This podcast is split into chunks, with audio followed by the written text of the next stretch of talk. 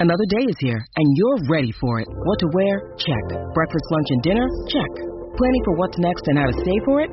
That's where Bank of America can help.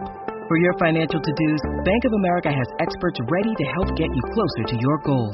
Get started at one of our local financial centers or 24-7 in our mobile banking app. Find a location near you at bankofamerica.com slash talk to us. What would you like the power to do? Mobile banking requires downloading the app and is only available for select devices. Message and data rates may apply. Bank of America and a member FDIC. When you need mealtime inspiration, it's worth shopping Kroger, where you'll find over 30,000 mouth-watering choices that excite your inner foodie. And no matter what tasty choice you make, you'll enjoy our everyday low prices, plus extra ways to save, like digital coupons worth over $600 each week. You can also save up to $1 off per gallon at the pump with fuel points. More savings and more inspiring flavors make shopping Kroger worth it every time. Kroger, fresh for everyone. Fuel restrictions apply. I'm Franny Benali, and you're listening to In That Number. Then they lift one over the top for Danny Ings. Ings in the box. Oh, onto his left foot. Brilliant. Oh, it's a fantastic goal from Danny Ings. He's done it again.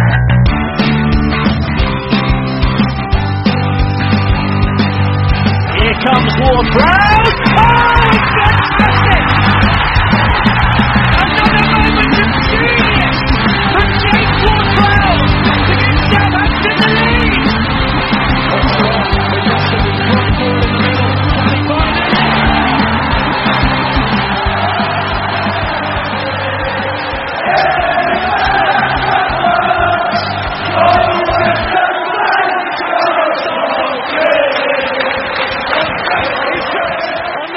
Hello, and thank you for listening to In That Number. I am your host, Ray Hunt.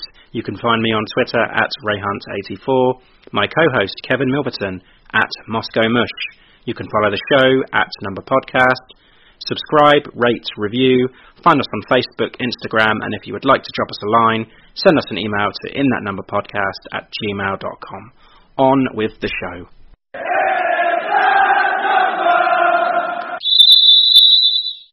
So a rather different feel this week as the Premier League announced on Friday that the league will be shut down until April the 4th at least because of the threat of the coronavirus. We'll discuss the ramifications and what this means for football in general. And joining us this week to discuss all this, we check back in with returning guest Tim Marshall. He'll also tell us about his new life and just how difficult it is to follow Saints from Norway. With no Norwich game to go through, we'll instead go through all your emails and comments over the last few days. Uh, plenty of fun and games along the way as usual. But you cannot have fun and games without our panel, so it gives me great pleasure to bring them in. The one and only Moscow Mush Kevin Milverton and our new resident statman, Statman Steve. How are you, chaps? It's the end of the world as we know it, but I feel strangely fine. And Steve? Yeah, uh, very well, thank you. Lots of uh, virus stuff in the news, but other than that, all good. Good, good. Um, Kev, no insults this week. Instead, I would just like to wish you a very happy belated birthday. And you happen to share your day with, with Nigel Adkins as well, so happy birthday to both of you from Wednesday. Yeah, yeah. So St. Nigel and Kevin's Day today. Um, not today, but um, yeah, this week. Um, yeah, Um, how did you spend your yeah. day? Um, partly in the air. Um, I actually travelled back on my birthday, so I got to sort of celebrate it in two countries. Um, and yeah, it looks like I, I managed to get get a trip in before it all really, really kicked off, and got watch the Saints before the season's been suspended. So yeah, lucky in that respect. Yeah. And yeah, um, been celebrating it. Well, I've obviously been working during the week, um, but yeah, this weekend celebrating it with uh, with friends and uh, in-laws here. So yeah, having a good time. That's good. That's good. Um, and, and Steve, how have you spent your week? Have you uh, stocked up on dry pasta and toilet rolls? um, actually, my dad always seems to stock up on toilet roll anyway, so we're pretty well covered. um, yeah, no, my week's been good. Uh, just been at work this weekend, been paddleboarding, so that's been really nice. It's actually getting warmer outside, so that's really good. That Um, good, yeah. Yeah, it's been been an alright week. And Steve, you, you know, since you've joined the team, we've taken no points from a possible nine, and now this. You know, uh, I think you're to blame a bit here. yeah, not great, is it? I was actually quite looking forward to Norwich away. Um, that would have been the perfect chance to pick up three points, but obviously not to be. Um, but we'll see what happens. We will. Um, Scapegoat Steve. Blame it all on him. yeah, I'll take it. Yeah, uh, Kev. Uh, as I said, you, you've just come over here as well. It was really nice to see you again. We went to a game, as you said, had a curry, one or two beers, and uh, Sunday evening we topped it off with our comprehensive five-a-side victory, which was Oh, nice. yeah. We should just spend the next hour talking about that game and my uh, my wonder goal, of course. Do you remember it? Um, yeah, I was stood too far away to see it. Sorry, mate. See it? Oh God, it was like it was like Boufal against West Brom. Just danced around the entire defender and stick it in the bottom right. It was on. Um, it was on a but turn. That was, that was it? good. I was my back to go, and I turned and swiveled and curled it. It, it was more like a Lambert penalty actually than a than a Boufal run. But yeah, I'll take it. It was very good. It was a classic rugby score as well. 13-9, I think it ended. Yeah, that's comprehensive enough. That's good. I, only one goal though from me, and I, I, I don't think when I went in goal, did I let in any? Yes, I think I did. Yeah, not as many as you though. Oh, I let in. I let in two. Oh, that's not too bad. That's not too bad. Mm. Had a good defence when you were in goal though, didn't we? So that was it. That, that is true. You were there. Yeah. Um, so anyway, guys, I was going to suggest that we should do this episode on Eastleigh and cheer on their success, but they got hammered 4-0 away to Notts County, so I think I'd rather not. But, Ah. How did Sholing get on? oh, I don't know. I don't know. I don't care. Um, so yeah, this is what this is day two without sport, and I, I found this lady sat on my sofa. Apparently, she's my wife. she, she seems quite nice, though, so you know. Uh, but yeah, I mean, I'm not coping with all the absence of sport. It's not just football. I mean, as you know, Kev, my commitment to sport is a daily way of life for me, and I'm having withdrawal symptoms. I, I may need may need professional help to get me through these dark times. I just sat there like rocking back and forth, listening to the Smiths. Actually, uh, Jeva, Jeva said to me this morning, um, "Can I interest you to the world of competitive house cleaning?" And I said, "Well, as long as there's a trophy involved, I'm game." Popped out the trophy man. And yeah. Um, which brings me to the, the huge game of noughts and crosses between Saints and City. Steve, I know you saw this. Um, I ama- did. Amazing, amazing. And you must have some stats to go along with this. well, uh, I was, yeah, I, I kind of saw it after it happened, but from what I gather, uh, the Southampton uh, Twitter guy was trying to get Norwich involved, but That's right, yeah. uh, yeah, nothing, nothing from their end. So yeah, along pops Man City, and uh, we always want to, you know, get get a good uh, game against Man City, try and actually beat them, or at least get a draw.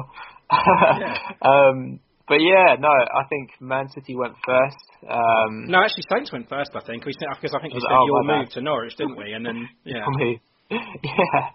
Um, yeah, I think Man City were very close to actually getting the three in the row, and then Saints just kind of just come in there, nice Jack Stephens block, uh, tasty stuff. And uh, yeah, then we we were about to get our three, then Man City just kind of stop in the way. Probably Kyle Kyle Walker, he's uh, probably been in goal. Ederson change, and uh, yeah, lovely stop from them, and it ends an all square draw. I'll take it. yeah, I'll take it. Draw against Man City, not bad. Yeah, it's, uh, um, a very valuable time in the season as well. So. Yeah, exactly, yeah. Um, right, okay, let's not keep him waiting any longer. Our, our guest this week, we have Tim Marshall calling from, well, I'm going to butcher this, um, correct me if I'm wrong. Is it Stavanger, Norway? It's uh, Stavanger, actually. Oh, right, yeah. there we go. So I knew going to happen. I kind of, when I was like reading this down, I thought it, it might have like a French pronunciation to it that I'm missing, like Stavanger or something. I don't know. But yeah. It's funny you say that because when we did a pub quiz the other day, our team name actually was uh, Stavanger's Assemble. So oh, uh, that's brilliant. Stavanger, right? Okay. Stavanger, yeah. But anyway, how are you, Tim? Yeah, well, I'm good, thanks. Uh, Gode bra, as they say over here, means uh, all well. Uh, it's pretty much lockdown, uh, though. They've uh, closed all the airports, or they will do from midnight tonight. Uh, all bars, restaurants, uh, pretty much everything is shut at the moment except for supermarkets and pharmacies. So, uh, yeah, basically in uh, social isolation. Well, okay. Apart, apart- apart from all this, um, how how has life been in Norway so far? Oh, it's great. It's a fantastic place. Uh, yeah, I've been here about two and a half months now. Came at the end of um, December. Had to get in before the 31st of January because obviously that's the, the Brexit deadline when the rules uh, are likely to change and you then get treated as a non-EU EEA citizen. Um, just been learning the language mostly over the last couple of months. Um, probably need to find a job at some point. Uh, been, been been looking for one, but um, yeah, been going to language school. Took some exams last week. made loads of friends here. It's a big international community because it's the oil capital of Norway. So about 20% of people live in Stavanger are from overseas. Uh, a lot of Americans, but also people from all around Europe, uh, South America, around the world, really. So it's got a good good scene. Yeah. Um, and did you know, Kevin, that Stavanger, Stavanger, Stavanger, Stavanger. There we go. Got it wrong again. Um, it's the fourth largest city and the third largest metropolitan area in Norway, um, and it's located in the well southwest of the country on the peninsula. Yep. There, isn't it? That's right. Did you know That's that, right. Kev? I do now, for sure. Uh, are you are you glad you know this? I am, yeah. Um, every night's a school night. It is indeed. So um, anyway, what's it like? What's the cost of living like and, and the work out there? Yeah, so uh, it's very, very expensive for alcohol, as a lot of people know about Norway. So you can often pay up to 10, sometimes 12 quid just for a, not even a pint of beer, actually. Usually they come in sort of 500 uh, centilitres. Um, yeah, groceries are quite expensive. Uh, eating out is pretty expensive. So they have a big culture here of like pre-lash where you go to someone's house and get basically get quite drunk before you go out because it's cheaper. Um, then occasionally some of the bars will have some offers. There's this place in town called Gossip Bar, which has a 33 krona uh, beer night, which is about three pounds. So that's about a third or a quarter of the usual price. So wait, everyone goes wait, crazy. Corona, Corona beer. Krona, Krona. Oh, okay. Well- Norwegian Krona, yeah, crowns. no, no, no, no Corona beer. Um, yeah, so you've got to you've got to sort of plan plan accordingly. Uh, try and find some of the, the sort of happy hours or deals when they're on. Um, so yeah, it's yeah, it's pretty expensive, but then like the wages reflect that. It's one of the uh, countries with the highest uh, salaries in all of Europe. Uh, depending on different sort of measures of like GDP or GDP per capita, it's, some some say it's the richest country in the world now. I think it's about sort of eighty thousand dollars per per head, and that's because they have a massive um, sovereign wealth fund from the oil that's worth over a, a trillion dollars. So uh, it's pretty good. It's like really good quality of life here. Like you're asking about the infrastructure, the, all the roads are very good. It's very clean. Um. Yep, everyone speaks perfect English, which is a bit difficult for me when I'm trying to practice my um, my Norwegian. It's probably Um, better, probably better English than it is over here, to be fair. Yeah, yeah, people are pretty good uh, and very pretty friendly as well. Um, but there's quite a funny thing where they're polite and friendly during the day, but fairly reserved, and then on a weekend they just get really, really hammered, and then everyone wants to be your friend. Sounds like Russia, Kev. Yeah, pretty much.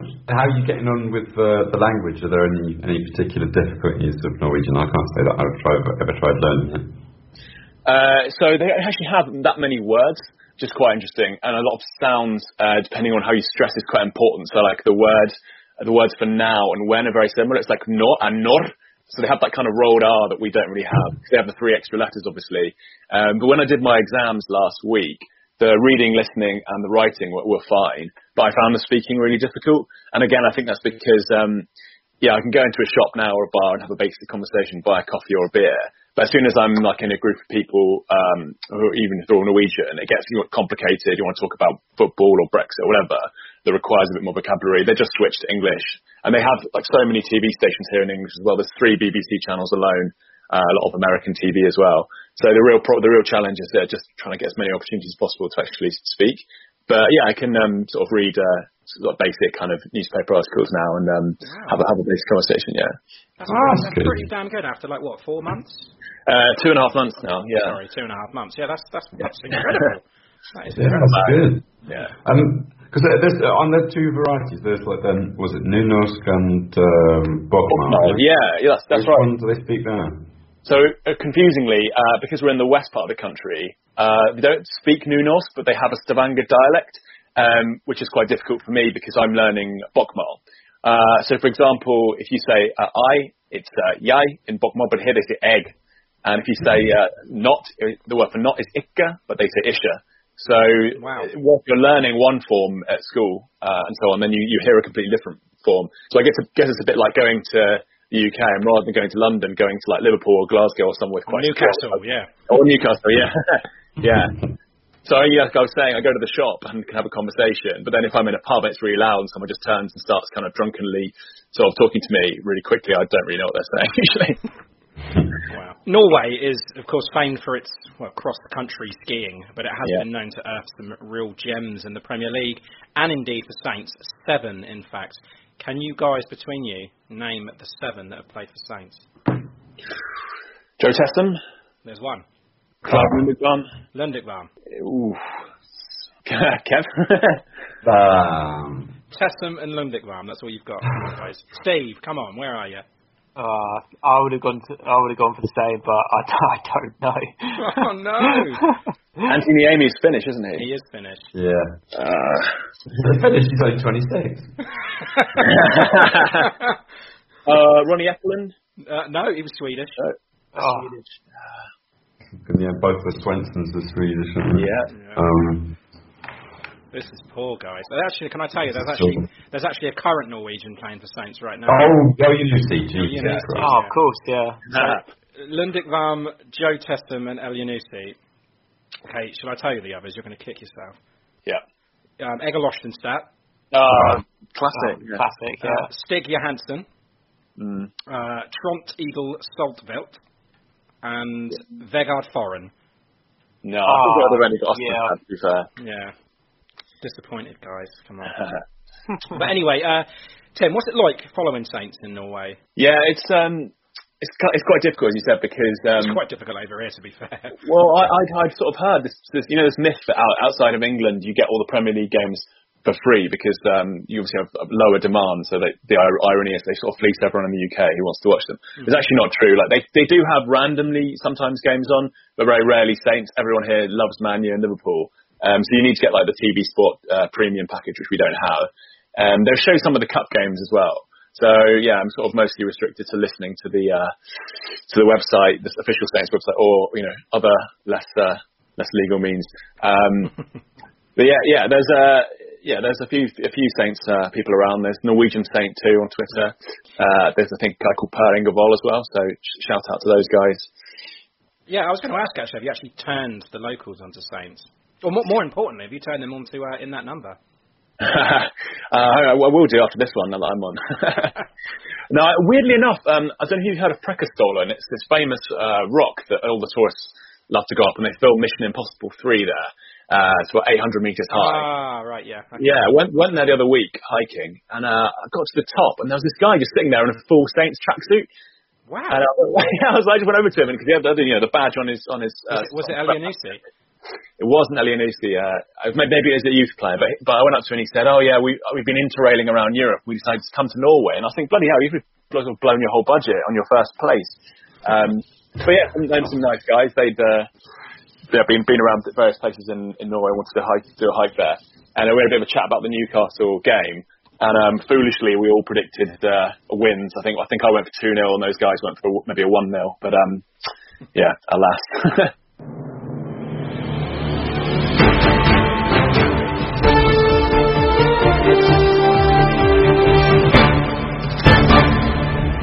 This is ITN in that number news.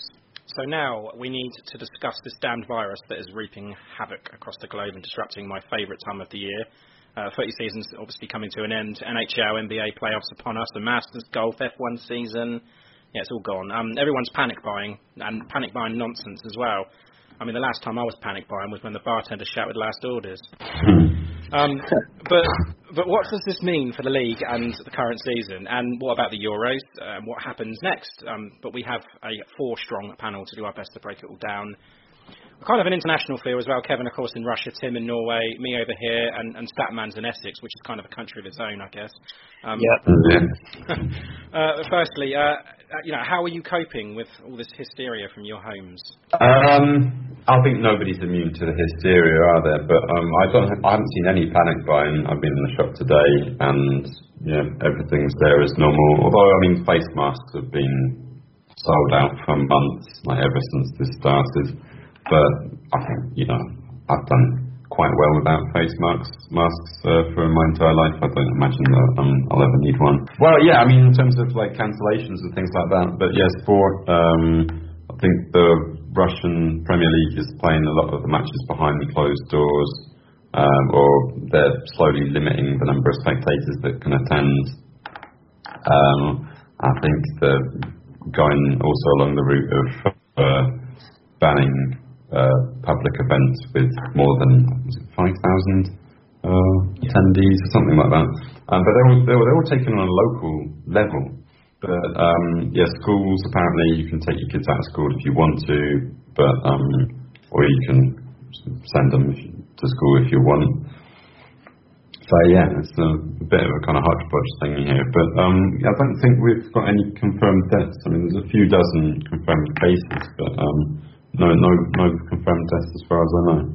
Yeah, I mean, I checked the the records of Southampton, and it says that there's no confirmed cases at all in Southampton, but I mean that could have changed by now. But it's just the calmness. Nobody's being calm. And then someone on the radio said that Britain will remain calm about the virus, but people phoned the police when KFC ran out of fucking chicken for Christ's sake. So Mm-hmm. but it's it's it's always going to be bad over here. And we obviously we know Tim said how bad it is in Norway at the moment. They're going to shut down the airports and stuff like that. But what about you, Steve? How is it over there for you? Yeah, um, I've not really noticed too much difference in Essex, to be honest. Um, yeah, shops seem to be pretty much as normal. I don't think anyone's really panic buying around where I live. Um, but yeah, slightly different story in London. Um, in the office, it was a bit empty this week. I think a few people have been working from home, and I know some of my mates' companies they've said that they all have to work from home. Um, and yeah, I've had a couple of friends as well who've had skiing trips um, cancelled. Obviously, there were kind of places like Italy and France, so for good reasons. Um, but yeah, just madness really. And yeah, I, th- I think you know they made a good decision to postpone um, the Premier League and the EFL till uh, I think the weekend of the third of April. Yeah. Um, but yeah, as you say, like it looks more and more less likely that the Euros will happen this year, and yeah, I, I don't even know if we'll see the return of the Premier League on on that weekend in April. We'll just have to wait and see, really. Seems very, very unlikely, doesn't it? Um, and the Norwich match tickets um, and official coach level will remain valid and if, for any rescheduled date as well. So that was nice to nice to hear that. Um, Gabbiadini was confirmed to have contracted the virus as well. Did you hear that? Yeah. Yeah. I'm sure he'll be fine. He'll be absolutely fine. Um, RB Leipzig goalkeeper, who, who played on Tuesday night against Spurs, has tested positive for the virus. Uh, Spurs players were advised not to self-isolate as they didn't get anywhere near him. Love that. Sorry. I thought I'd drop that in. Right, anyway, uh, what happens next? Um, there is a meeting on Tuesday to decide this, this season's Champions League and Europa League. Um, and there's an emergency meeting on Thursday to establish plans for the rest of the current Premier League season. Um, you know, does anyone get promoted or relegated? And what could this mean financially? Just don't know yet. And it, as Steve said, it's almost a certainty that Euro 2020 will be postponed to the 2021 summer. Um, does this mean that we can continue the rest of this campaign into the summer months? But then how does that affect next season, etc.? So, I mean, what I'll do is I'll go through some of the options that are on the table and we'll gather all your thoughts from that. So, option number one, declare the season null and void. So this means like just cancel the I remainder of the fucking season. love that. Yeah, yeah. So yeah, can- cancel the remainder. Of, no, actually, I wouldn't. To be fair, um, remainder of the season, wipe out all the records. So there's no title winner, no relegation, no promotion, no qualification for Europe. And I think it was Karren Brady that said on Saturday this was a fair and reasonable thing to do. As she says, with our club sitting in 16th and potentially slipping. Um, but who's on board with that option? Because I, am not, Kev. You say, I mean, it would be nice for Liverpool to have it stripped away from them, but I mean, that, that Ings goal against Spurs would never have happened. And most importantly, that magical night at Fratton will be stricken. You know, all of Ings' goals this season will be about as important as Che Adams' goals in pre-season. so, you know, what, what happens there? But then on the flip side, that horrible night against Leicester would never have happened. So, is this an option to take, Tim? Do you agree with this one? No, I don't agree with that. I was listening to uh, Five Live Football and uh, your fellow statman, um, Steve, statman Dave, was talking about different model scenarios. And one of the ones he came up with was you basically look at uh, the expected uh, points based on or, or kind of performances already. Yeah. And um, I think there was very little change. So obviously Liverpool uh, win. I think the top five stayed mostly the same. I think Wolves uh, slipped a place perhaps because they played one game more than Sheffield United. And uh, I think the bottom three also stayed the same. So I think you there are different ways you can do it on expected um, points, expected goals, which then leads to expected points. Uh, Steve will know more about this than me, but that seems like a fairer, fairer way to do it than just to cancel the whole thing. Yeah. Using the Duckworth Lewis method. yeah. yeah. Um, Steve, this declaring the season null and void. Are you are you behind this one? Uh, I'm not. No, I, I mean, I think even if you kind of did it off of the expected points, then it doesn't really take into account, you know, late surges. For example, a couple of seasons ago, Leicester were rooted to the bottom of the table. They went on that mad run and saw them safe. Um, yeah, yeah I nine mean, games to go is a long way to go if you're fighting for every point. Yeah, exactly. I mean, yeah, it, it doesn't make any sense to me. And also, yeah, I, as I was saying, like, it doesn't take into account any kind of late surges and yeah, you can never really know um, what will happen. So I think it's probably not the best option in my in my opinion, anyway. And Karren Brady said it was the fair and reasonable thing to do. Do you agree with that? Well, I think it just shows what a fucking idiot she is. no, uh, who's going to listen to what she's got to say? Seriously. Oh, um, I hope not a lot. Yeah, no, that's just not an option at all. I don't think like any of the, the teams or officials would be on board with that at all. I'm glad you said that because I'm totally against that. Um, option two: declare the season null and void, but crown Liverpool champions. Now, but th- this is going to hurt me to say, but Liverpool have deserved to win the league this year. They've been head and shoulders above their peers, and it's not even been close. They are the champions, uh, fair and square, 25 points ahead. So, what is it, two wins away from the from the actual physical trophy? It would be awful not to be crowned after this if they did cancel the season. But they can't make an exception just for them, surely. And as I say, how harsh is it on like West Brom and Leeds? It's very tricky, isn't it? Because you're right. That seems to be the, the one thing that's certain. Everything else is up for play in terms of exactly, potential yeah. Places and uh, relegation and promotion from from the football league. Um, but on the other hand, even if they do that and they, they give them the, the title, it will always have an asterisk next to it. Yeah. So that's. Well, I think it's going to have an asterisk next to it, whatever happens now. Yeah, I mean, there's been also talk of extending the season into September, playing up playing through the summer, because obviously if the Euros are cancelled, it gives an opportunity to do that. And then next season having a, an 18 game season only, so everybody plays uh, plays each other just once. Um, so you get you get nine home games, you get nine away games. The problem with that though is that there's so much talk about do you have a big home advantage?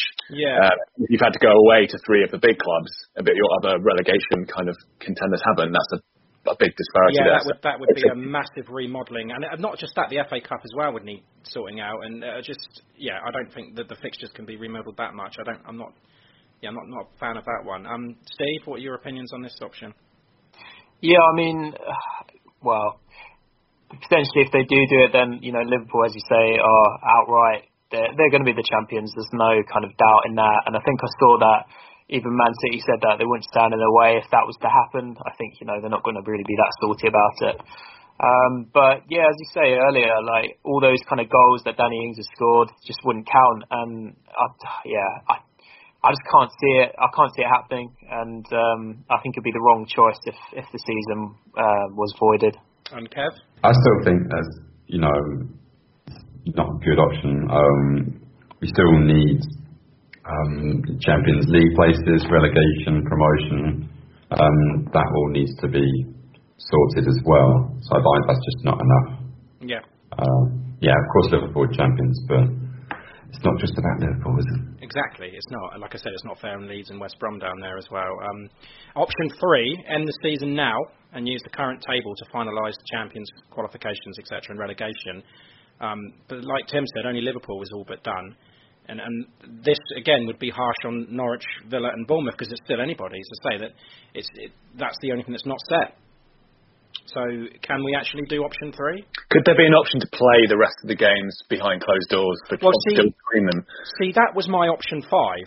I say this is the one that I favour, and I don't know how possible this is to do, especially in terms of fin- in a financial stance. But take this break.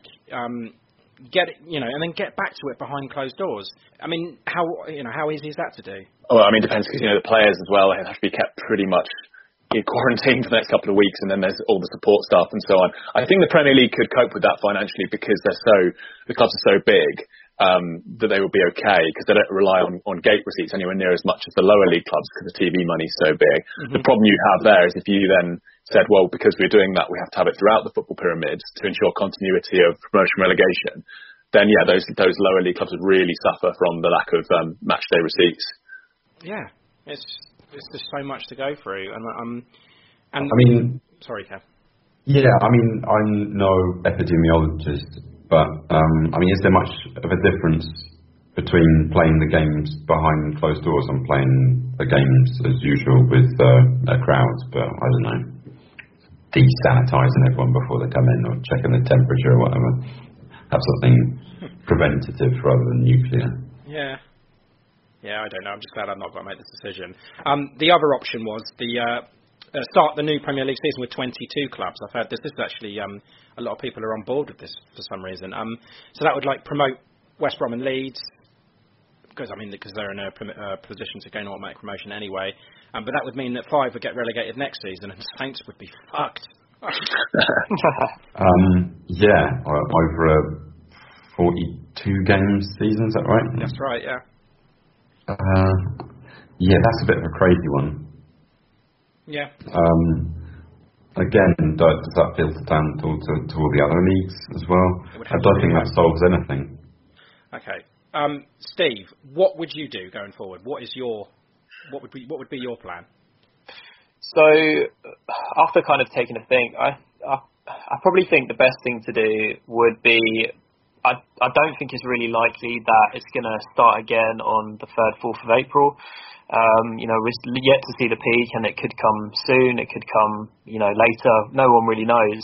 I think probably the best thing to do was probably to kind of postpone it to potentially May time, and then I think it's just got to happen um, over the rest of the summer. Really, I think that's going to be the time that the virus is hopefully going to die down with the warmer weather, and then I think the only kind of option is to postpone the Euros to next year, um, which I'll be sad about because you know some of the Saints players have actually you know, turned up this season and, and done really well. It'd be such a shame if Danny Ings doesn't get called up to the England team. But for kind of the sake of uh, everyone's health, I think that potentially might be the best thing to do. But I don't know. What do you What do you guys think? Well, then, Steve, with that, I mean, I like the idea of that. I mean, we have to come to terms with the Euro, Euros being moved to next summer. But what happens to next season if that's the case? If you can't you can't ask these players to keep playing on through the summer and then have have what I don't know a week off and then go straight back at it. And how do we plan for next season? What does Ralph do with that with this time? Yeah, that's very true. I think if if it does kind of get postponed to the summer, then potentially they're going to have to put back next season, and it could mean that there's less games played. Maybe they're going to have to kind of sort out the cup competitions as well. Like we we already know that there's too many games being played at the moment anyway. I mean, is, so, there, is there an option to cancel the, the the League Cup or you know the FA Cup even? Yeah, I think out of the two, probably the League Cup. I think that you know teams don't really kind of treat that properly anyway. With Liverpool kind of putting out the youngsters, and um, it's not my favourite cup, but I think something's got to give. Something's mm-hmm. you know got to kind of make way for whatever's going to happen, and we're just kind of going to have to suck it up as as bad as it is, really. Yeah, I think I uh, agree with Steve. You just got to kind of the Premier League is going to be the big one, isn't it? It's going to be the money spinner. We don't know what's going to happen with the Champions League. But I think like yeah, they have to cancel the cancel the League Cup, and if you can get in a couple of weeks rest between playing the games through the summer and then starting again in August, that's probably the best solution. Um, yeah, I mean obviously we're going to have to play it by ear. Um, anything could happen, uh, but a lot depends on whether they are going to uh, postpone the Euros or not. Once that decision's been made, then yeah, that does free up the summer, and um, yeah, I think you can wait a bit closer to uh, the beginning of April before making an announcement. You could, yeah. Um, I think the season has to be played out. Um, if you don't want crowds, then I guess yeah, behind closed doors that is an option. Um, here in Russia, yeah, I've heard that um, people who aren't able to um, take up their tickets, um, like season ticket holders or, or whatever, they get like a, a, partial refund, but they also get some free subscription to the streaming service that shows all the matches. Wow. So yeah, that that that that could be an option there as well. But yeah, I think um, um, yeah, if you can't play the matches and if you can't get the crowds in, then um, we're just going to have to play through the summer. And this is something that we kind of have to be doing anyway with that 2022 World Cup coming up because that's going to be played in the winter. So there's going to be a massive course, winter break, and that would um, yeah shift the end of the season right into the summer anyway. So yeah, it's not like it's completely unprecedented to play in the summer. And you say about players, is it sort of fair that they only get a week off in the summer or you know a couple of weeks off in the summer? Well, players that go off on international duty, that's what they do anyway. It doesn't stop for them. So it gives all of the players in the Premier League a chance to um, keep their fitness up and play throughout the summer. It's a very good point, Kev. I didn't really think of it like that. Yes, so most of them are going to be going off to the Euros anyhow. So no rest, and they're just not going to have the have the Euros. So yeah, yeah, very good point. Um, okay, so we'll move on from this virus um, and we'll talk about the club a little bit more. Um, Kev, have you heard any, or Steve, or Tim, or anyone, have you heard the latest on the potential sale of the club? Nope. I nope. think it's mostly just rumours at the moment. Um, oh, I've we like we like rumours. We like them. I've seen varying reports um, that potentially Gao is looking to sell up, and I kind of heard that news before the financial figures came in. Um, but then I've heard news from other sources saying that it's just it's not true. So yeah, it's all rumours at the moment. Strong rumours, but yeah. Um, and then there's also rumours about it's coming up again that Yannick Vestergaard could be offloaded. Uh, we we all uh, you know we're happy about this one, yeah. Yeah, definitely. Take I the money think and so. Yeah. Yeah. Yeah, if the money's there. Um, surprised that if that's what they wanted, but why they didn't do it in uh, winter when apparently we had an offer in. But Mm. Yeah, that's true. Yeah. Uh, was it actually a, a real, you know, serious offer, or was it just rumours? Maybe Leicester were like, oh, maybe we, maybe Van, uh, yeah, Vestergaard's an option. The money never come in, and then someone was like, oh, it's 20 million quid. I don't know. You know what rumours are like. Um, Mario Lemina has said to the Turkish media apparently that he wishes to stay with Galatasaray. show me the money. Uh, yeah, I think he can. You know, if he wants to stay there, he can stay. His attitude was really awful um, towards the end of last season, and yeah, if he's going to be like that, then you know, he, Fuck he can off. leave, in my opinion. Yeah, I completely agree. I think like even if we've had some difficult results, I think the team spirit is quite good. I think you can see they're playing for each other, and with um, with uh, Djenepo getting sent off last week, all the team his teammates were rallying around him, being being really supportive. So it does seem like there's quite a good sort of camaraderie in the dressing room at the moment, and he could you know basically upset that again. Yeah, yeah, I agree. Um, guys, did you see that prank uh, on Jack Stephens? I did, yeah. that was fantastic. Um, I don't know if we did. Did you um? Did you put that on our Twitter, Steve? I can't remember. I did, yeah. I was Oh, watching good. it on the train back home, and it just cracked me up. I was trying not to laugh, and the guy next to me was kind of giving me a weird look, but it was poor, worth it. Poor bloke. Uh, he's such a nice guy, is that Stephen Jackson. Stephen, yeah, I keep calling him Stephen. Brilliant. And Stuart, how good was Stuart Armstrong in that, by the way? Yeah. Amazing. Um, Steve, you mentioned the finances and Gao earlier. Um, do you have the final numbers on this? That was, I think, it was announced on Wednesday or Thursday, wasn't it? Yeah, um, I think it might have actually been yeah Friday. I, I Oh. remember sort of waking up and I was seeing I was seeing the um, yeah all kind of unfold, and uh, I wanted to kind of be one of the first ones to break it on the Instagram feed. So um, yeah, basically um, Dan Sheldon writing in the Daily Echo uh, was talking about our accounts for the end of the year 2019 to be released. Um, and we've seen that Saints have basically posted a 34 million loss for the financial year ending June 2019. This is unforgivable. This is, oh, I don't even know how this happens. No idea. Gao was supposed to be making it a self-sufficient club, wasn't he? Yeah, And he was making a profit when he got it, so still making profit. what's he a doing? I don't know. Negative profit. Yeah. Yeah, I think um, basically what what he's what Dan's basically put in his article is that I think the year before that we were okay because we were kind of getting the money through from the Van Dijk transfer, and that was basically kind of propping up you know our numbers really, but. As we've seen the last year, we found it difficult to offload those figures like Lemina, Forster, and, and Hoedt as well. And I think basically their kind of wage demands are having a negative effect on um, how the club's being run at the moment. We've we saw in that article as well that 77% of the expenditure is just on player wages, which is madness. What do you guys think about the back to the uh, takeover and all the Red Bull um, Oh. rumours, people doing kind of mock-up logos and so on? I didn't even care, to be honest. I looked at it and No. thought, um, this is obviously not real. Uh, I don't really want to do any. I didn't. I don't. I didn't even look into it any more than that. I just thought, yeah, nonsense. It's, it's impossible, really, isn't it? Like I don't, I don't think they'd ever be able to buy a Premier League club, and I don't, I don't think the Premier League would ever allow that kind of thing. No, so they, no, they wouldn't. No. No. Nonsense. Okay. Hi, I'm Matt Le Tissier, and thank you for listening to In That Number. Okay, so with no Norwich game to talk about, we are instead going to read your emails and comments and anything that you sent us in the last couple of days. Um, and we've got, as I say, we've got four of us to go through them all, so it should be fun. Um, where should we start? Okay, we'll we'll start with Alex Kimber. He wants to know our thoughts on the season so far. Tim. Yeah, I mean, bit of a roller coaster, really. I was, I probably had my probably my best and worst ever Saints experiences this season. And funny enough, the best one was not in the, the stadium at all. It was uh, in London when we played Pompey. And uh, John Lush managed to, he basically put out a tweet saying, anyone in London fancy watching the game?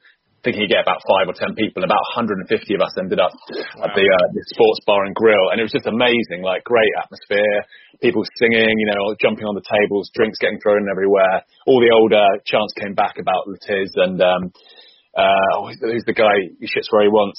Uh, uh, Jason Puncheon. Jason Puncheon, yeah, Jason Puncheon, and uh, all the way back to the 80s. That was that was fantastic. And then of course uh, Leicester game, I was I was there. My brother, who sort of kind of lost interest in Saints, hadn't been to football for about 10 years, decided to come along for the oh first time in ever. And that's and I was just yeah, we we sat there till the bitter end, and I'm in the in the biting wind and cold, and so yeah, quite quite uh yeah, the real highs and lows. But um, I, I think I think uh, we we know what's going to happen now, but I was thinking yeah, it won't be a forgetful one, that's for sure. And I think it's been been some good been some good performances as well. Like the, the, the all the London away games have been pretty good actually. Like uh, Arsenal and uh, Chelsea and Palace. Uh, that that win at the uh, a good time at Christmas. Yeah, not not not so much West Ham, but good time over Christmas remember, with with those uh, that run of fixtures. So yeah, mixed yeah. bag. Um, I think it's yeah, as Tim was saying, roller coaster. You know, it kind of started off um, not the greatest of starts, and obviously the Leicester game kind of it went downhill quite rapidly. Um, I actually remember getting a Secret Santa present um, from someone at work with a card that says Southampton is shit. So that was that was nice to receive. But then we had that massive upturn in form in Christmas, and uh, yeah, I don't know who gave me the card, but I was thinking, yeah, we're doing all right now, aren't we?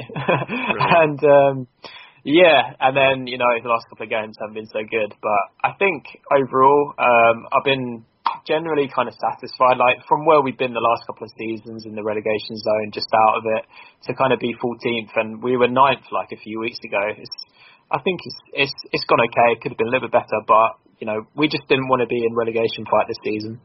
Yeah, and and well after 29 games last season we were in 17th, so a little bit better. Um, and Kev, like he also adds in this email, like what needs to change, and what do you think of the current crop of youngsters like Obafemi, Valery, and Smallbone? Um, yeah, I think well, those are the, the three only the three real names, I suppose, that come come through the academy that are um, going to be useful in the future.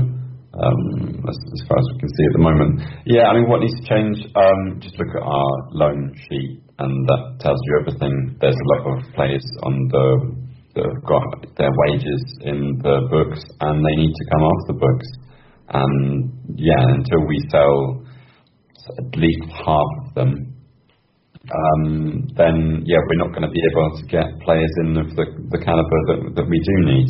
Yeah, I mean the, the season itself. I mean you're asking ask about what I make the season. Um, really, really optimistic going into it. I mean I went to that um, last away um, pre-season match I thought we looked fucking fantastic. And um, Che Adams, I thought we've got ourselves a real bargain there. Um, did you did you go to the Köln match in the end before the season started? No, I didn't. I didn't go. I was working. Ah, okay. Uh, no, but I mean, yes, I, yeah, going into it, I was quite confident. Okay, we, we lost the first couple of matches. Yeah, the 3 0 against Burnley, that was definitely a shock. Um, but, you know, um, we did pick it up and we looked fine, and then it just all went uh, to shit sort of end of September, and then, yeah, going into October with, with that unspeakable fixture. Um, yeah, it didn't really look like um, it was going to be anything than a relegation battle. But um, the fixtures are they, like like um, like Tim said around that Christmas period. Um, yeah, they were just brilliant, and that, that and Jan- January December, fucking yeah, amazing. Uh, it's difficult to say now, isn't it? I mean, in hindsight, we could be we could slip back towards those relegation places. I'm pretty sure we'll be safe, but um, yeah, I don't think it's going to be a strong finish to the season if it does finish. But yeah, I think the highlight has to be thrashing Pompey 4 0 at Fratton Park. what could be better? Which might not ever ever, ever have happened now, Kev. So yeah. Um, well, no, the, the, the, the, hang on. Haven't um, Manchester City actually got that trophy, right? Oh yes, that is true. Yeah. Oh yeah, that that did happen. That did happen. Unlucky Pompey. Yeah. Um, Lucas asks, uh, why does Ralph keep getting it wrong? in regards to the so-called teams we should be beating, like Burnley, West Ham, Newcastle, etc. It says half the time it looks like we have no game plan and we still have no repeatable method of scoring a goal. It's just a random mess where we have to have Shane Long cock it in. Um, Steve, I'll start with you on this one. Does Ralph keep getting it wrong, or why does he keep getting it wrong? Uh, well, I think at the start of the season, he definitely did get some of his tactics wrong, and that's really why we were losing games. The formations weren't quite what we expected of him. Um, there was kind of that news where he'd lost his assistant manager. Um, I think he went to Bayern Munich. Yeah, and, role, yeah. yeah, and I think uh, apparently a lot of the tactics came from him, so a lot of fans were kind of blaming it on that loss. Um, but I think in terms of the recent games, you know, like the big physical teams like Burnley, Newcastle, and again uh, West Ham putting up two physical strikers at the top. I think the thing is with us being such a pressing team, he likes to push the fullbacks up, and so we're only really left with the two centre backs, kind of you know behind the halfway line. So basically West Ham were just targeting those areas to the left and right, the centre backs. And as soon as they got a ball there, then they had someone to hold it up and then quickly just put a long ball over the top. And that was how a couple of their goals were scored. So I think he just needs to kind of deal with that situation because teams aren't going to, you know, play us the way we want them to play. So he just needs to be adaptable, really, in my opinion. Yeah, um, and Tim?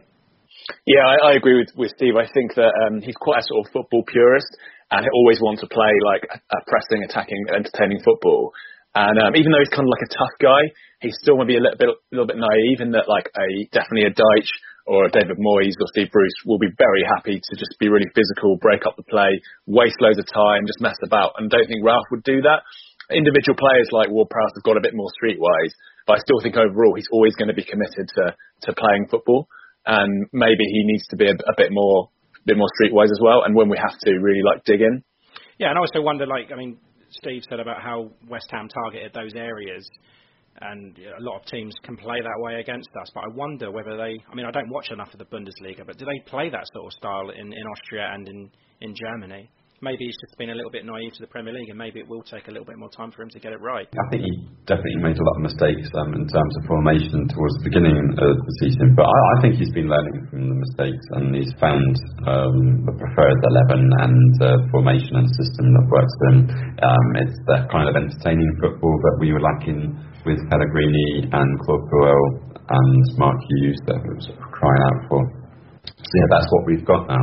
Um, and I mean, you could tell. I mean, the um, the results against West Ham and Burnley more recently, um, you could just see the frustration um, on Ralph's face and the kind of anger because it's you know it's clearly things that we need to work on. Yeah, it's kind of like he knew it was coming as well, wasn't it? It was like you work hard on this in training, and this is this is the outcome. Kind of, yeah, he's a bit like one of us, isn't he? He's like, oh, same old fucking Saints. You know, Okay. Um, next question, Kev. I ask you this one for. I think this is brilliant. Um, Alex Kimber again asks, "Is Smallbone the new Pirlo?" I love this question, and in short, I think it's quite obvious that he clearly is. I thought Jack Fucking Stephens was supposed to be the new Pirlo. really good question. Anyway, um, next question. Um, the Saints Prime podcast dropped us a line, um, and they said, "How do you think the mentalities of the players will change with this postponement?" Uh, diff- uh, difficult to say, isn't it? I think. Um, when you saw the PSG Dortmund game, uh, some of the pundits were saying, "Oh, it really seemed to have affected uh, Dortmund to be behind closed doors, but but not PSG so much, maybe because they could hear their fans outside and home advantage on. I mean, they're professional athletes. Uh, I think they'll train to the best of their capacity, you know, indoors or whatever they can do. Um, yeah, I think I think it'll be funny for everyone when it when it restarts, and you might you might end up seeing a, a few freak results, I guess. Yeah, I think potentially it might be good for the players to have a bit of that off time. I think, uh, as we are saying, the last few games haven't really been up to scratch, and maybe it's a good time for them to kind of refresh and rethink.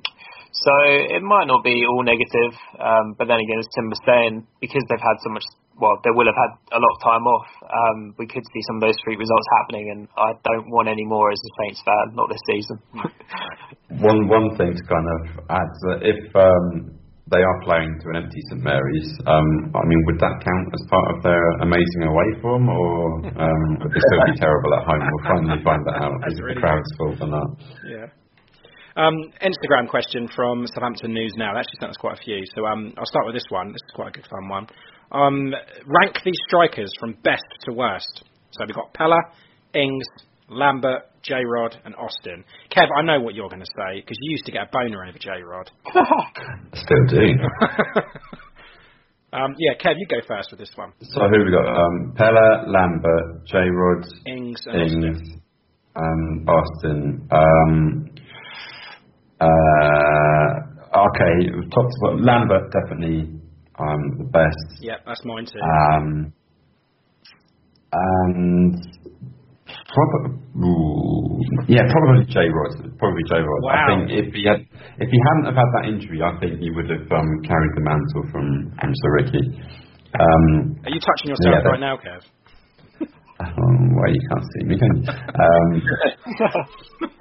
and, um, and then yeah, um, Pirate Saints boyfriend Graziano, uh, then Ings, then then Austin. Oh. Um, yeah, Ings obviously, yeah, he is the king of scummers, but um, yeah, one good season so far this season. He's only been Um, there for, for two seasons, though, hasn't he? well, ask me again in another season. Okay, well, at the moment, I've gone Lambert, then Ings, then Pellè, then J Rod, Okay. and then Austin. Mm. That's for me. Okay. Uh, Tim?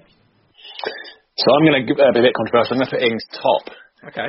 Wow. I'll come come come up with my rationale in a minute. So I go Ings top, then I'm going to say uh, Lambert, and then Pellè, uh, then J Rod, then horrible Charlie Austin last. Hey, Tim, me and you have got exactly the same, apart from the Lambert and Ings run the other way. So yeah. I'll, t- I'll tell you why, and that's uh, um, and I'd be interested to get Steve's opinion on this.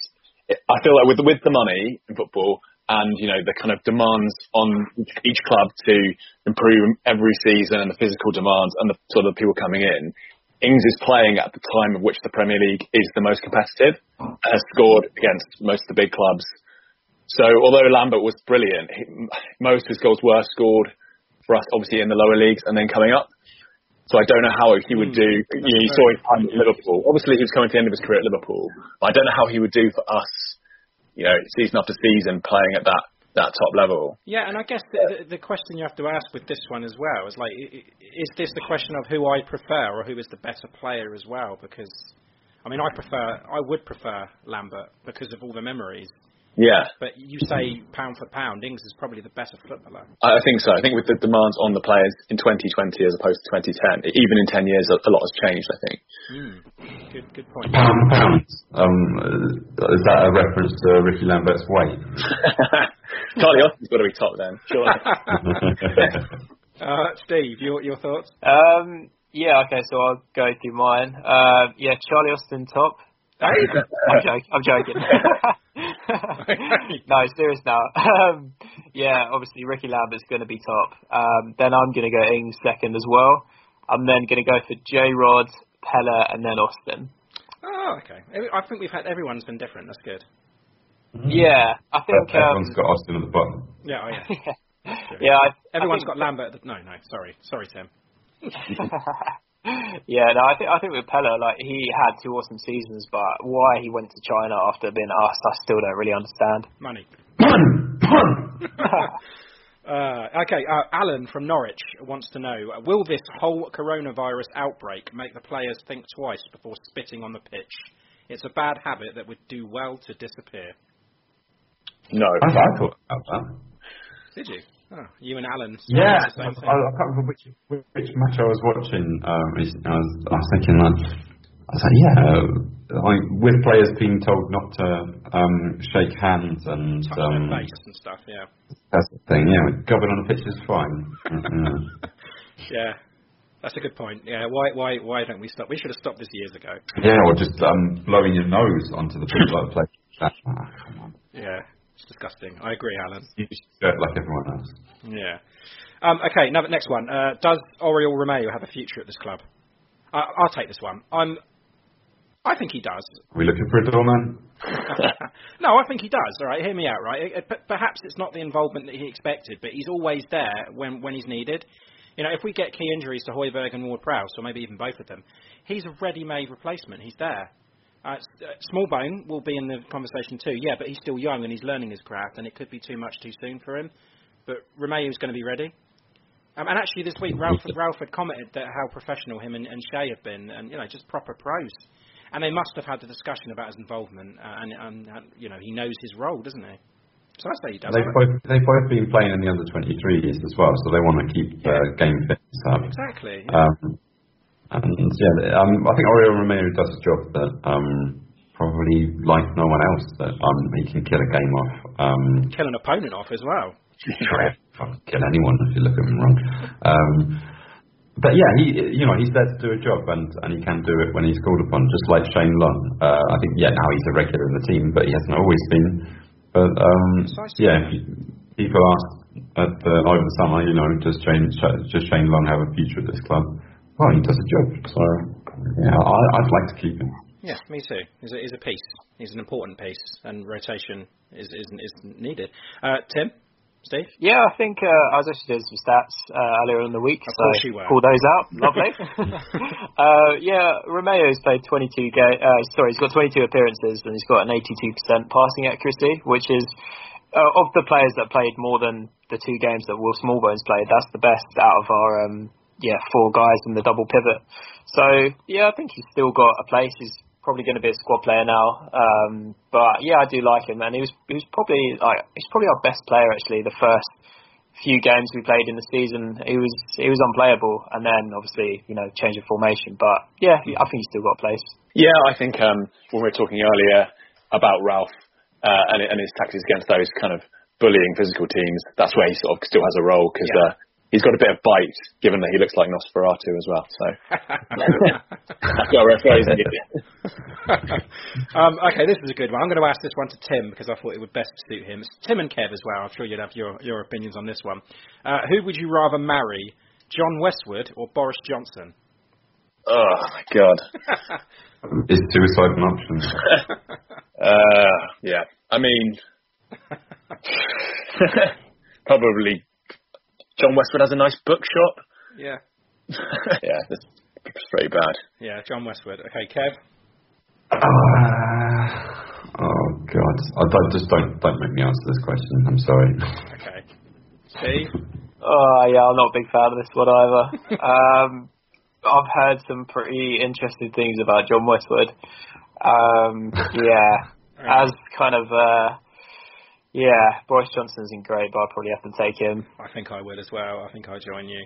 Yeah, I can't look at John Westwood every day. No, I'm sorry. um, yeah, I'll take Boris Johnson, but then again, ugh.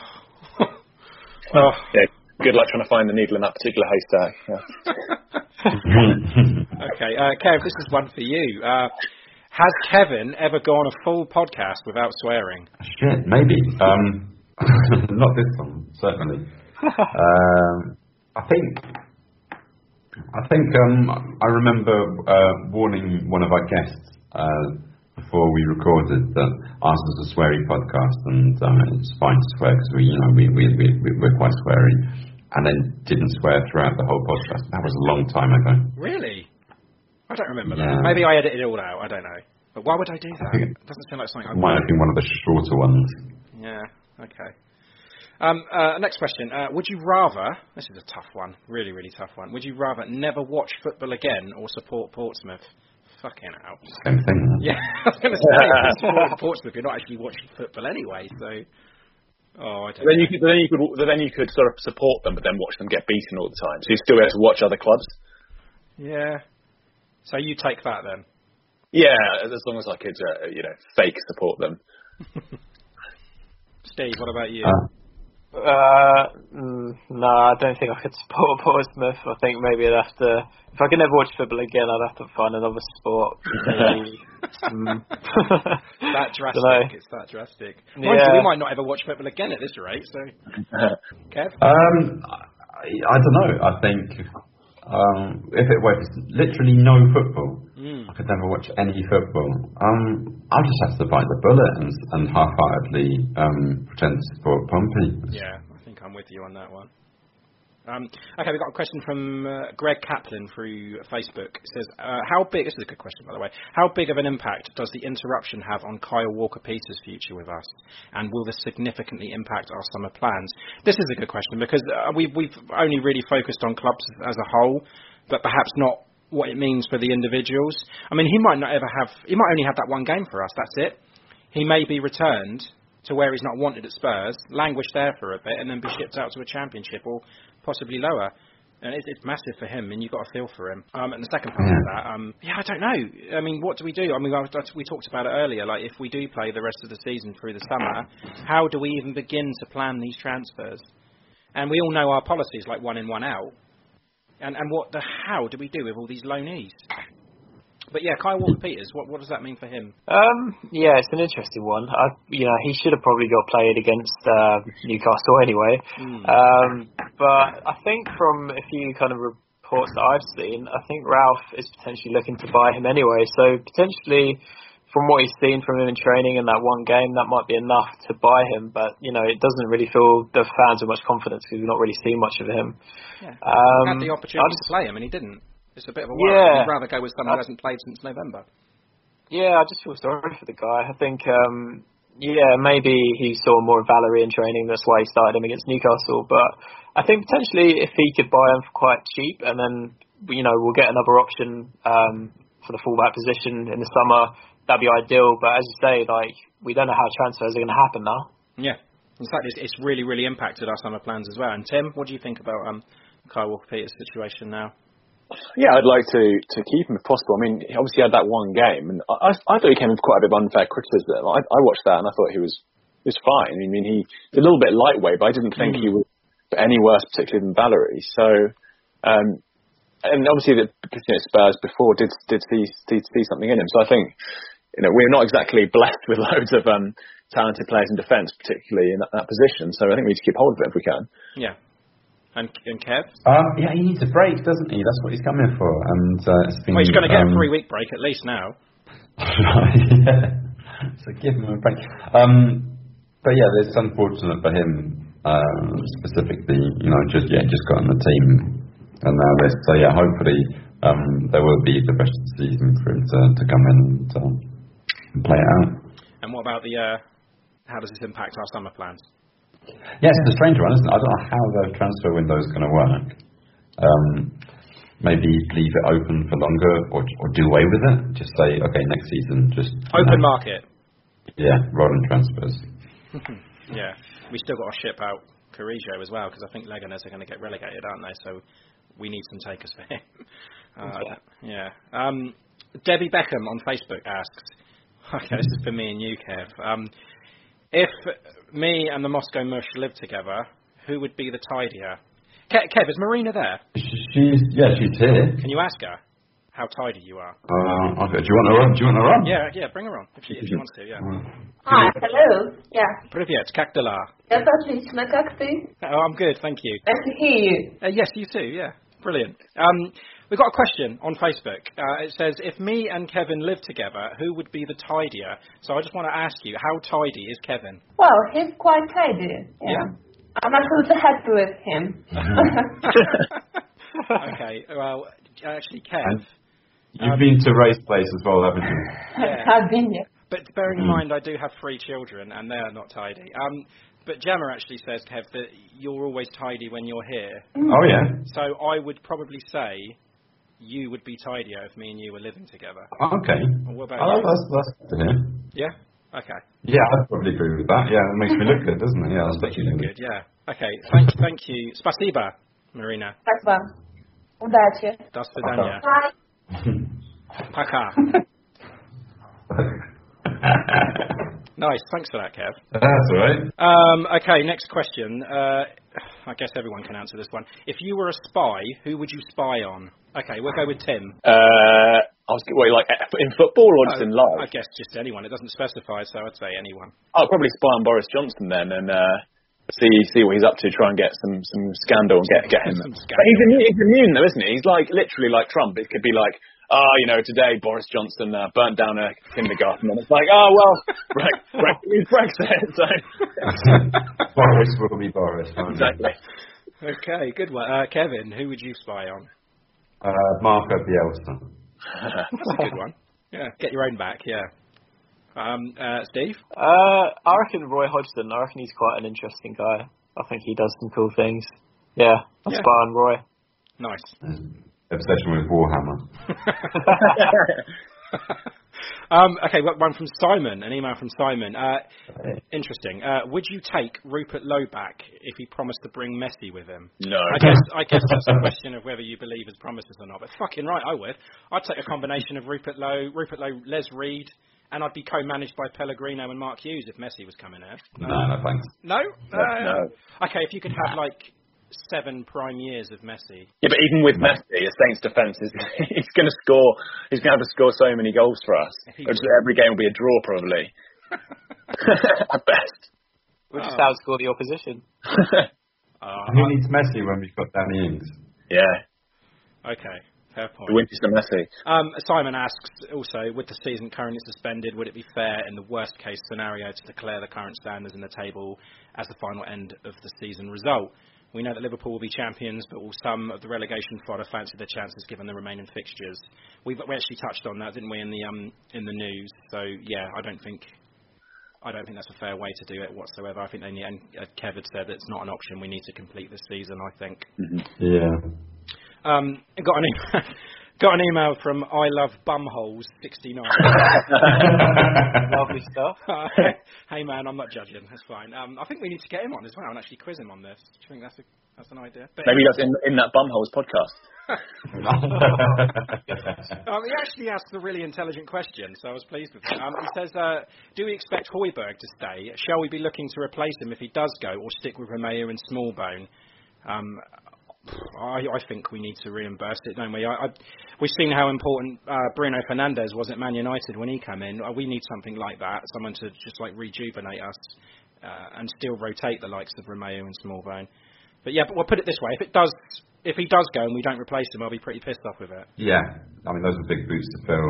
Um, I think we've got to try and keep him if we can, and um, yeah, the money's um, not enough for him, or we getting a big big money offer, then we need to be spending all of that money or more on getting someone in um, to to replace him. Yeah, I think only if there's a replacement. We can't be dealing with just letting him leave and then, you know, not having anyone to replace him with. So there's always the the panic buy.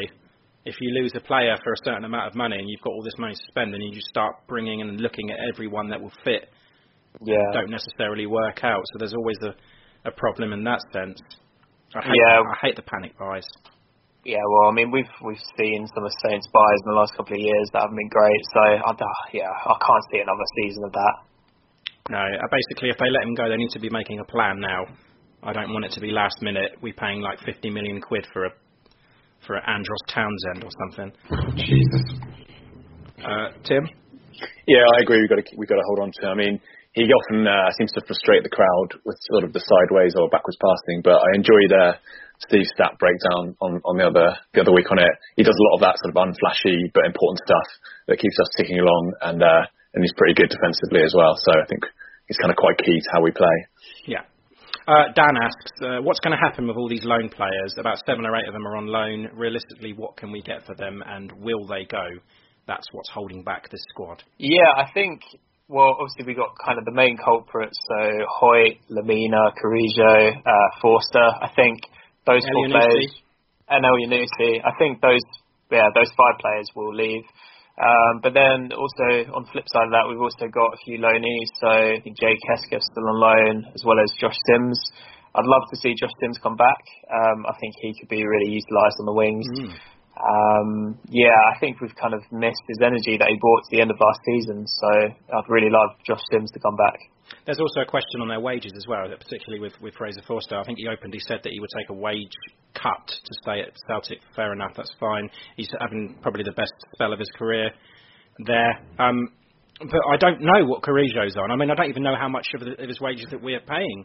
But I reckon it's probably quite a bit. And yeah, this is a big issue. You can't just ship these players off without any takers. Yeah, I think I was reading the other day, Carrillo was kind of talking about how his summer went and how he would be returning to England um, this summer as well. But I think I, I don't really know what happened with him, but he sort of said that he was left in the dark and he wanted the Leganes move, um, but we didn't want to kind of let him leave unless we had a replacement, and then he went anyway. So I don't really know with him. Yeah, I think Forster we could get probably a pretty decent um, transfer because he's been outstanding for Celtic and he seems to want to go back there. I think Elyounoussis had less of an impact, but obviously a big improvement on his time at Saints. So for those two might be okay, and that might cover a bit of the cost of the others.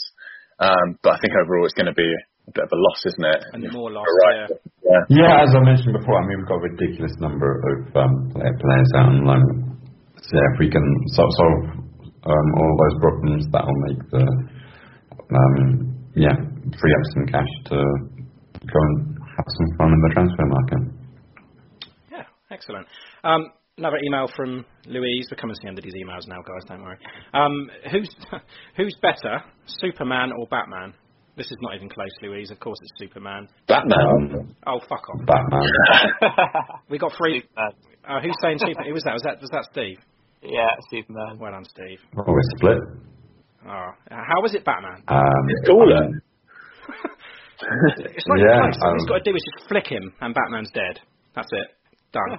Yeah, but that's just like pointless. It's like, oh, if you're if you're immortal or whatever, then you can just never lose. Like that's like the kid that oh he never he's never out of the game because he's he's immortal. Yeah. Batman Batman's like a bit bit moody. He's got quite a lot of cool tools and toys and stuff. Yeah. I don't like the Superman films. Yeah. Yeah. Don't don't care for them. No, me neither. But uh, fact of the matter, Superman's better. Sorry, not even close. Um, and she actually asked as well, if you were a crisp, what crisp would you be? I mean, I, I- I'd be a McCoy because I'm a man. Hmm. Kev, you'd be a cheesy what's it because you're cheesy and delicate. Um, thanks on a stink apparently as well. okay, I'll let you answer your own question. Kev, what would you be if you were a crisp? Uh, I'm not sure cheesy what's it even is a crisp, is it? Um, um, I don't know. Very salted because you're very plain. Yeah, maybe. It could be a, a Marmite flavored one because either you love me or you hate me. I don't know. Uh, Tim, Steve. Um, I reckon I might be a Walker's oven baked, just the finest, the finest kind of crisp, really. You mean you're a lightweight? Crunchy. Hey. Got to be kettle chips. Yeah. Life and soul of the party. Hey. Nice, good answer.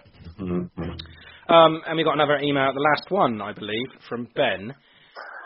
Um, ben actually asks, what do you think of the idea of having 22 teams in the Premier League next season, Leeds, West Brom promoted, and five teams being relegated next season? So we, we again, we touched on that in the in the news. Um, this is not an option again, guys. I'm guessing we're all saying the same thing. We don't we don't like that idea at all. I mean, the only good thing is, and it doesn't apply to me because I'm not even in the UK anymore, but, but it'd be quite fun to have some extra away days.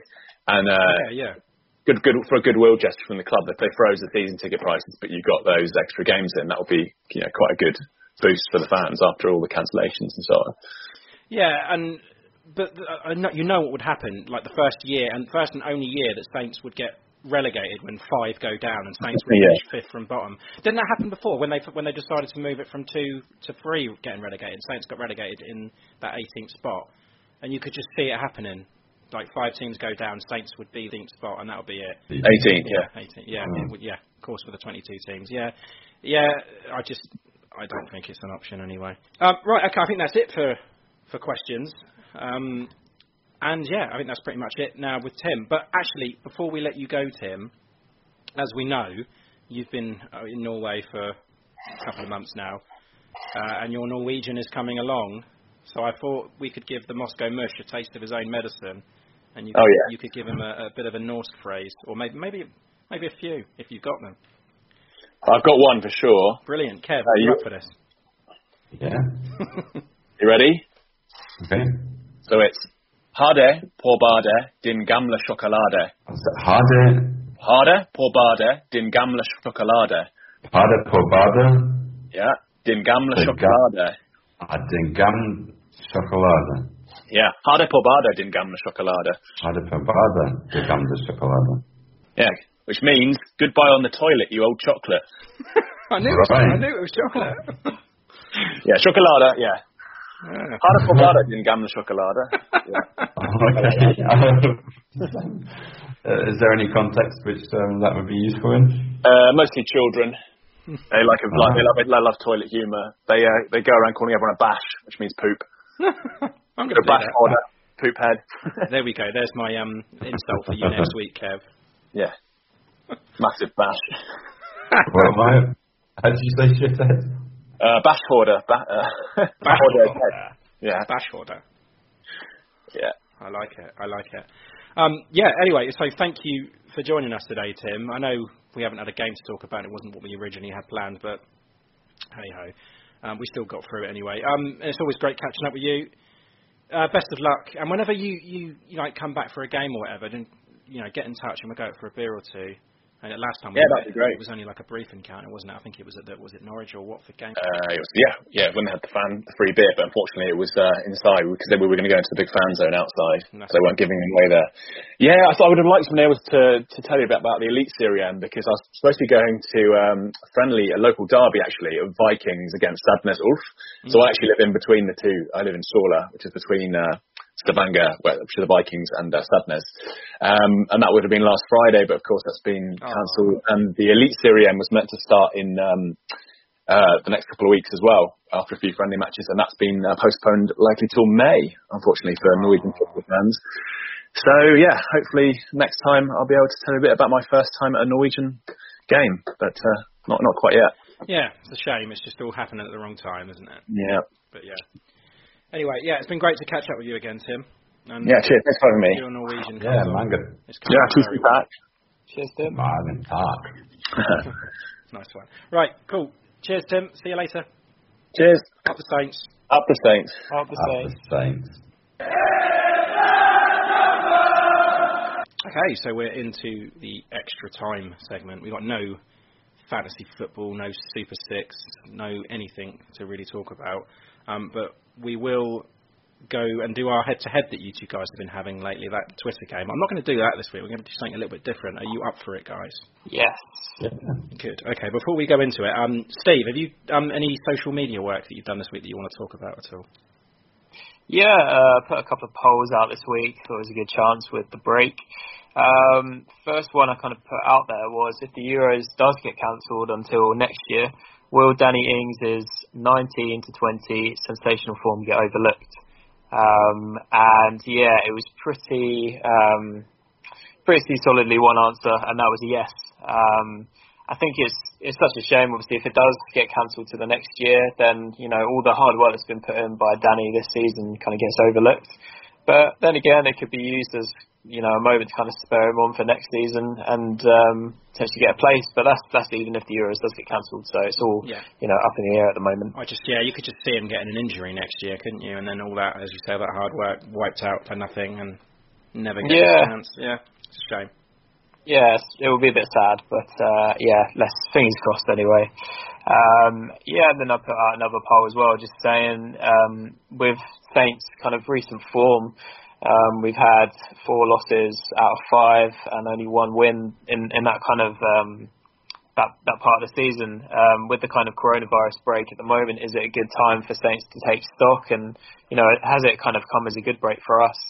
And again, that was pretty overwhelming. Most people kind of put yes for that, 73%. So I think, although it's out of our hands, I think it's kind of come at a, a good time. Um, potentially we could have got some points on the board against Norwich, but I guess it just gives them a bit of time to look at the results and how they've gone, um, and how kind of Ralph's going to take stock and see us for the rest of the season if, if it does get played. So, Well, uh, I mean, we we were on a break anyway, weren't we? Without this, I mean, if we would have got that Norwich game out of the way, we'd be next week Yeah. was the FA Cup. Week after that was the international, so we would have had a good solid break then anyway. So Yeah. yeah, it, was That's fine. true. We were prepared for that break, but just I think it's going to be a little bit longer than we first thought. Yeah, yeah, and I think yeah, with the England friendlies coming up, I was, actually quite looking forward to that. But obviously they're called off now, so Yeah. um, it's unfortunate. But yeah, there we go. Uh, there were my kind of Twitter polls for this week. Um, yeah, and I think a couple of the points that we uh, put out on Instagram we kind of looked at already on the emails. So I think that's kind of it from me, really. Okay, that's cool. Um, right, we're going to the uh, head-to-head. So when we took over, well, last week we played the Twitter game thing that we were doing, and, and Steve won the second week, so it's 2 0 to Steve. What I'll do is I'll add up all these questions that you're go- are going today, and we'll call it a point. So it's either going to be 3 0 or 2 1. Ooh, okay. So we will start off with the first question Who has played for both Saints and Norwich? Right, there are four in our current team. First one to say Can I, Um, Ryan Bertrand and Angus Gunn. Um, I got Nathan Redmond, but I don't know the other one. So Um, Redmond, Ah, Kev, you said Gunn and Bertrand. Um, one more. One more. Ah, dear. That's difficult. Che played there? Yes. No, I don't think so. Okay, well, I'll stop it on that then because I don't think you're going to get it. It's a bit of a No. it's a bit of a Kev wins that one. tenuous one. It's Harrison Reed.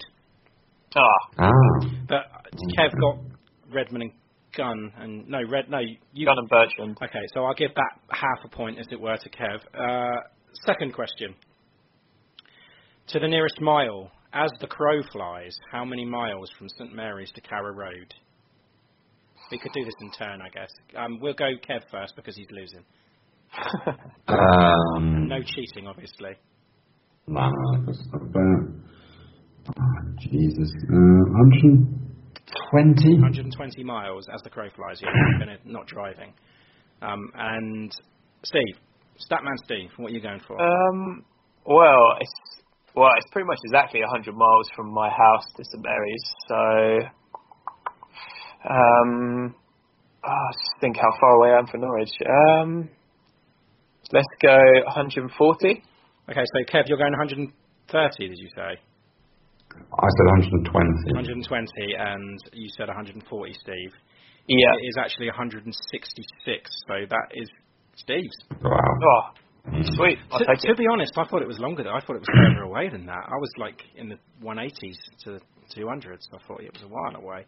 But you know. Yeah, I think yeah. Whenever I put um, St Mary's like into Google Maps, whenever I'm going from home, it's pretty much bang on 100 miles, and like Norfolk's not that far away from Essex. So that was my reasoning. Oh, okay. Well, nice one. Yeah. Um, right, there's a little Google game that I want to do. So I'm going to read out a start of a sentence, and you guys are going to tell me how it finishes. So put the phones down, no Googling. Okay, I'll start with the first one. How much is? That doggy in the window. That's what you're going for, okay. And Steve, how much is? Uh, a pint in England. Okay, wait, is, how much is my car worth? Right. No one's going to get that, are they? Um, next one. What happens if you burn yourself? Okay, burn yourself. Make toast in the bath. Interesting answer. It's actually what it's quite not actually that edges. What happens if you die without a will? But Oh. actually, I, I've since Okay. I've since rechecked to see, and they've actually changed it, and it's it's now what happens if you eat mold. Which would have been right. more interesting. Yeah. Um, last one on here. Uh, when do I when File do I? tax return. file a tax return? And Steve, when do I? When do I dream and sleep? I? Okay, I'm going to have to give a point there to Kev because the actual answer is Ah. when do I get my state pension? It was kind of like on the Oh. right, on the right Yeah. tracks. Actually, Yeah, I'll let you have it. the second was uh, when do I ovulate? Like like like Google's going to know that. I mean, come on. yeah, once a month. Um, right, okay. Uh, so if I give that one to Kev, so Yeah. Kev takes it Yeah, 2 1 at the have it. moment, and now we've got a quiz. We've got five questions for you. Okay. And it is all on this season. So it's Saints this season. Right. Okay? Um, do you want to do quick fire or do you want to do take your turn? Uh, I thought I'd take your turn. Works quite well. You want to go take? You want to take your turn, Kev? yeah, it's fine. We did one quick fire already, haven't we? Yeah. Okay. Right. Question number one.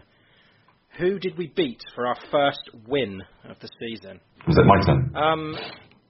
Okay, we'll go with Kev first. Was it Sheffield United? It wasn't. Uh, it was Brighton, wasn't It it? was Brighton. It was. Ah. Okay, so uh, Steve, you go first on this one. Yep. Uh, a first goal scorer that wasn't Danny Ings. Ah, oh, he scored. Um. Ah, he scored against Brighton. Um, it was Redmond, wasn't it? You're going to go Redmond. Kev, what are you going to go for? That was Djenepo. It was Djenepo.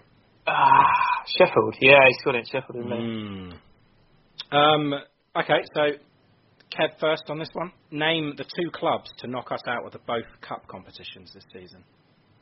Uh, t- two clubs. Well, I meant the, Just the, like- the FA Cup and the League League Cup. Who's knocked us out? Um, uh, Man City and And oh, and Spurs. Jesus. Points to you then, Kev. Anyway, so uh, Steve, first on this one. If he gets it right, then I guess I don't need to pass. Yep. Um, Sure. Second highest goal scorer this season. Uh, it's James Ward-Prowse, I believe. It, well, yes, it is. It's James Ward-Prowse and Nathan Redmond on four. Oh, okay. So yeah. Uh, number five, Kevin, you first. Who scored? Okay. Who scored in our two 0 Boxing Day win at Stamford Bridge? Uh, Obafemi get one. Um, Redmond. It was Obafemi and Yeah, Redmond. yeah. Yeah. It was. Yeah. Yeah. So That wonder goal. I think Kev's won here. yeah, five three to Kev. Oh, Well done. stolen it. So that leaves Wow. the head to head to one. Now I'm just going to write that down. Lovely. It's fine, fine, finally getting a bit more interesting. Ah, yeah. I think, I think well, I've got no I've got no opponents to to use the Twitter against, so I have to come up with, with something different this week. But yeah, um, I think that's about it this week. We'll play behind behind closed doors next time. yes. Um, yeah, I think that's it. I don't think there's anything else we need to say. Um, in the next few weeks, I guess that we're not going to be podcasting because we have to play the waiting game. Um, but maybe we'll be back before that. Who knows? I mean, we'll think of something. I mean, me and Kev were saying before we come on that maybe we'll have something out um, just just to pass the time for something to do. I guess I don't know. We'll think of something. uh, but for now, Brilliant. enjoy the spring break. I guess. Um, and we'll be Yeah, would you like a Russian phrase to? Uh, Oh, I forgot about see the us- Russian. see us out? Yeah, let's go for it. Yeah, so the Russian phrase this week is "Moite ruki." Moitie Ruki. Moite rookie. Moite ruki, which means wash your hands. Whatever you've been up to, wash your hands. Okay. Yeah, I, as I said, that's um, enjoy your spring break, and we'll be back as soon as we can. So stay clean and healthy, and wash those hands. Until next time, up the Saints. Up the Saints. Up the Saints.